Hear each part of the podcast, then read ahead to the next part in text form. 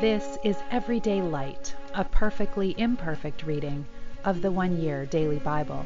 I'm Molly, a fellow pilgrim on the road to the kingdom, and it is a joy to have you traveling this journey with me, with the Word of God as a lamp to our feet and a light to our path.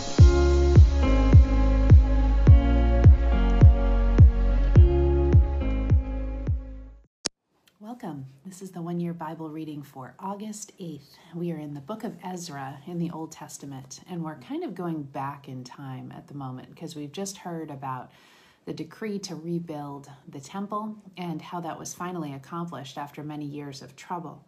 Um, but now we're going back and hearing about some of the same history from a more personal perspective, um, from Ezra's perspective in particular, who, of course, is the writer of the book. Many years later, during the reign of King Artaxerxes of Persia, there was a man named Ezra. He was the son of Seraiah, the son of Azariah, son of Hilkiah, son of Shallum, son of Zadok, son of Ahitub, son of Amariah, son of Azariah, son of Meraioth, son of Zerahiah, son of Uzai, son of Bukai, son of Abishua, son of Phinehas, son of Eleazar, son of Aaron, the high priest. So, what do we know about this, right? He's a Levite. Um, he has this heritage going all the way back to Aaron, the high priest. This, Ezra, was a scribe, well versed in the law of Moses, which the Lord, the God of Israel, had given to the people of Israel. He came up to Jerusalem from Babylon. And the king gave him everything he asked for, because the gracious hand of the Lord his God was on him. Some of the people of Israel, as well as some of the priests, Levites, singers, gatekeepers, and temple servants, traveled up to Jerusalem with him in the seventh year of King Artaxerxes' reign. Ezra lived in Jerusalem in August of that year. He had left Babylon on April 8th and came to Jerusalem on August 4th, for the gracious hand of his God was on him. This was because Ezra had determined to study and obey the law of the Lord and to teach those laws and regulations to the people of Israel. King Artaxerxes had given a copy of the following letter to Ezra, the priest and scribe who studied and taught the commands and laws of the Lord to Israel. This is the letter. Greetings from Artaxerxes, the king of kings, to Ezra the priest, the teacher of the law of the God of heaven. I decree that any of the people of Israel in my kingdom, including the priests and Levites, may volunteer to return to Jerusalem with you. I and my council of seven hereby instruct you to conduct an inquiry into the situation in Judah and Jerusalem based on your God's law, which is in your hand. We also commission you to take with you some silver and gold, which are freely presenting, which we are freely presenting as an offering to the God of Israel, who lives in Jerusalem. Moreover, you are to take any silver and gold which you may obtain from the province of Babylon, as well as the free will offerings of the people and the priests who are presented for the temple of their God in Jerusalem.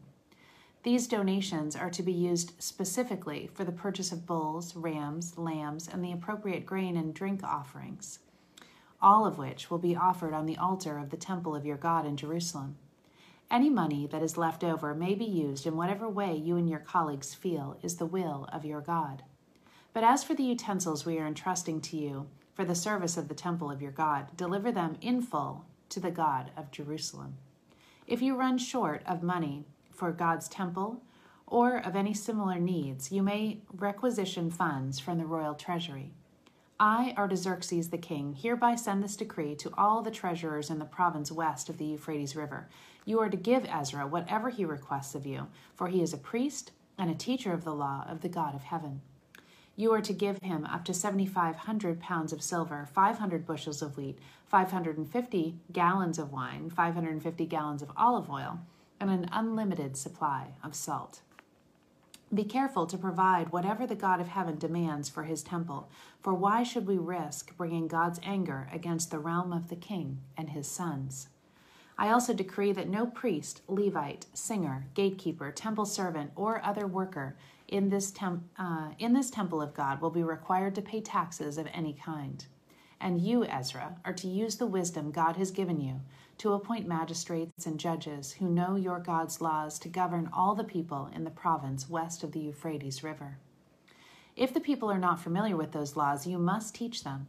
Anyone who refuses to obey the law of your God and the law of the king will be punished immediately by death, banishment, confiscation of goods, or imprisonment. That's the end of the letter. Praise the Lord, the God of our ancestors, who made the king want to beautify the temple of the Lord in Jerusalem. That is a praise. He's a pagan king. And praise him for demonstrating such unfailing love to me by honoring me before the king, his council, and all his mighty princes. I felt encouraged because the gracious hand of the Lord my God was on me, and I gathered some of the leaders of Israel to return with me to Jerusalem. Here's a list of the family leaders and the genealogies of those who came with me from Babylon during the reign of King Artaxerxes. From the family of Phinehas, Gershom. From the family of Ithamar, Daniel. From the family of David, Hattush, son of Shechaniah. From the family of Parosh, Zechariah and a 150 other men. From the family of Pahath Moab, Elihoniah, son of Zerahiah, and 200 other men from the family of Zattu, Shechaniah, son of Jehaziel, and 300 other men. From the family of Adin, Ebed, son of Jonathan, and 50 other men. From the family of Elam, Jeshaiah, son of Athaliah, and 70 other men. From the family of Shephatiah, Zebediah, son of Michael, and 80 other men. From the family of Joab, Obadiah, son of Jehiel, and 218 other men. From the family of Bani, Shelomith, son of Jehoshaphat, and 160 other men. From the family of Bebai, Zechariah, son of Bebai, and 28 other men. From the family of Azgad, Jehonan, son of Hakatan, and 110 other men. From the family of Adonikam, who came later, Ephelet, Jeuel, Shemaiah, and sixty other men. From the family of Bigvai, Uthai, Zakur, and seventy other men. I assembled the exiles at the Ahava Canal, and we camped there for three days while I went over the lists of the people and the priests who had arrived. So, this is why these lists are important. I found that not one Levite had volunteered to come along. And why had not all of the remnant from Judah returned? Or desired to return. And the reason, as we talked about a few days ago, was that it's been 70 years, and a lot of them have set up homes and businesses successfully in the region that was controlled by Babylon, and they don't particularly want to go back. It's a it's a shambles, right? It's a rubble. So I sent for Eli, uh, Ariel, Shemaiah, Ethnathan, Jarib, Elnathan, uh, Nathan, Zechariah, and Meshullam, who were leaders of the people. I also sent for Jorib and Elnathan, who were very wise men. I sent them to Iddo, the leader of the Levites at Casiphia, to ask him and his relatives and the temple servants to send us ministers for the temple of the God at Jerusalem. Since the gracious hand of our God was on us, they sent us a man, a man named Sherebiah, along with 18 of his sons and brothers. He was a very astute man and a descendant of Mahli, who was a descendant of Levi, son of Israel. They also sent Hashabiah together with Jeshiah from the descendants of Merari, and 20 of his sons and brothers, and 220 temple servants. The temple servants were assistants to the Levites, a group of temple workers first instituted by King David. They were all listed by name. And we saw that list at the beginning of the chapter.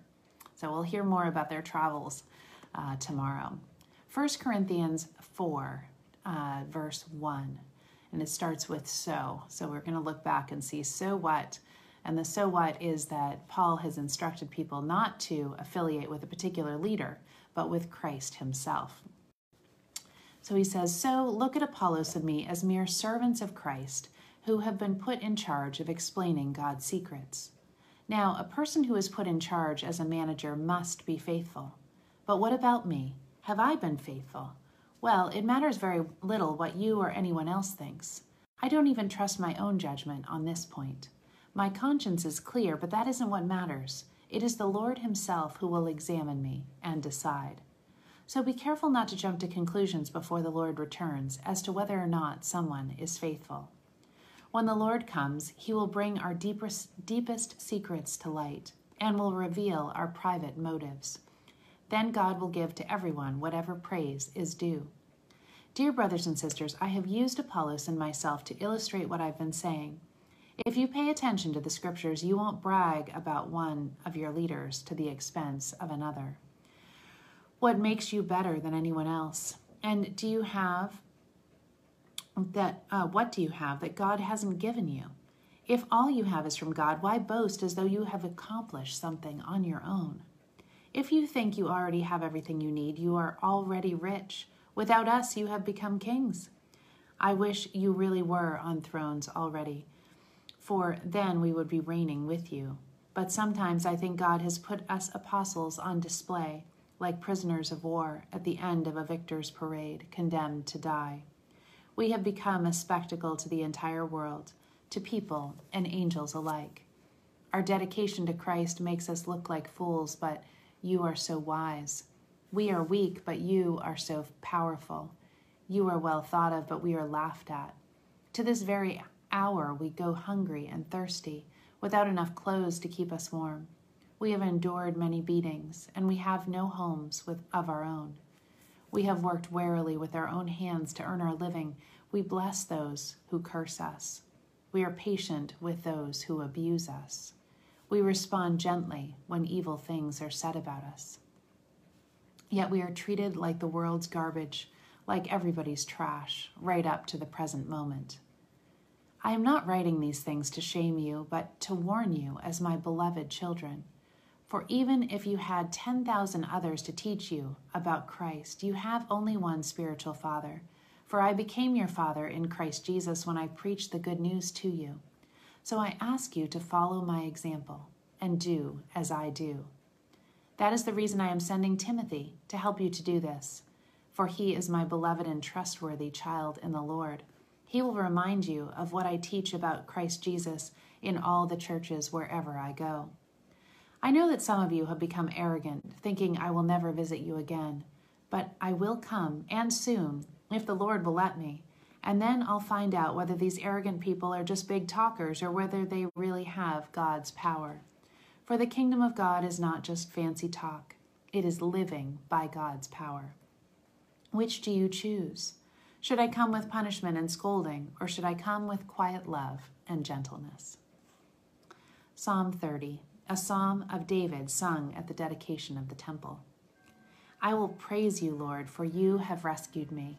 You refused to let enemies triumph over me. O Lord my God, I cried out to you for help, and you restored my health. You brought me up from the grave, O Lord. You kept me from falling into the pit of death. Sing to the Lord, all you godly ones. Praise his holy name. His anger lasts for a moment, but his favor lasts for a lifetime. Weeping may go on all night, but joy comes, uh, comes with the morning. When I was prosperous, I said, Nothing can stop me now.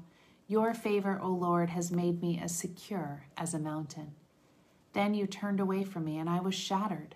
I cried out to you, O Lord. I begged the Lord for mercy, saying, What will you gain if I die, if I sink down into the grave? Can my dust praise you from the grave? Can it tell the world of your faithfulness? Hear me, O Lord, and have mercy on me. Help me, O Lord. You have turned my mourning into joyful dancing. You have taken away my clothes of mourning and clothed me with joy, that I might sing your praises and not be silent. O Lord my God, I will give you thanks forever. Proverbs 20, 28 through 30. Unfailing love and faithfulness protect the king. His throne is made secure through love. The glory of the young is their strength the gray hair of experience is the splendor of the old. Physical punishment cleanses away evil. Such discipline purifies the heart. And to end today, we are back in The Life You Always Wanted by John Ortberg, starting in the next chapter, which is called Life Beyond Regret The Practice of Confession. It starts with a quote by Dietrich Bonhoeffer, which says, Many Christians are unthinkably horrified when a real sinner is suddenly discovered among the righteous. So we remain alone with our sin, living in lies and hypocrisy. He who is alone with his sins is utterly alone. And Ortberg writes I believe that what many of us are searching for is not simply another message reassuring us that God forgives freely. As wonderful as it is, that information alone is not enough to enable people to grow in their experience of God's liberating forgiveness. Many of us struggle at this point, not so much with understanding the message of forgiveness, but with living in the reality of it. And this section is called Confession for Our Healing. This inability to accept the reality of forgiveness is the reason that God has given us the practice of confession. Sometimes people wonder if I'm a Christian and God has already forgiven me, why do I have to confess? This is looking at confession the wrong way. Confession is not primarily something God has us do because He needs it. God is not clutching tightly to his mercy as if we have to pry it from his fingers like a child's last cookie. We need to confess in order to be healed and changed. Nor is confession simply an accounting procedure. That sin was on the debit side of God's ledger, and now I have confessed it and it got erased. Confession is not mechanical. It is a practice that, done wisely, will help us become transformed. When we practice confession well, two things happen. The first is that we are liberated from guilt. The second is that we will be at least a little less likely to sin in the same way in the future than if we had not confessed. Sin will look and feel less attractive. So, how do we practice confession in a way that begins to heal our souls? What hope is there for stained people like us? Confession that helps us experience the power of forgiveness is a process, not a single act. Let us think about confession as a six step process for spiritual stain removal. And tune in tomorrow to find out what that six step process is. Hope you have a beautiful day. Love you all.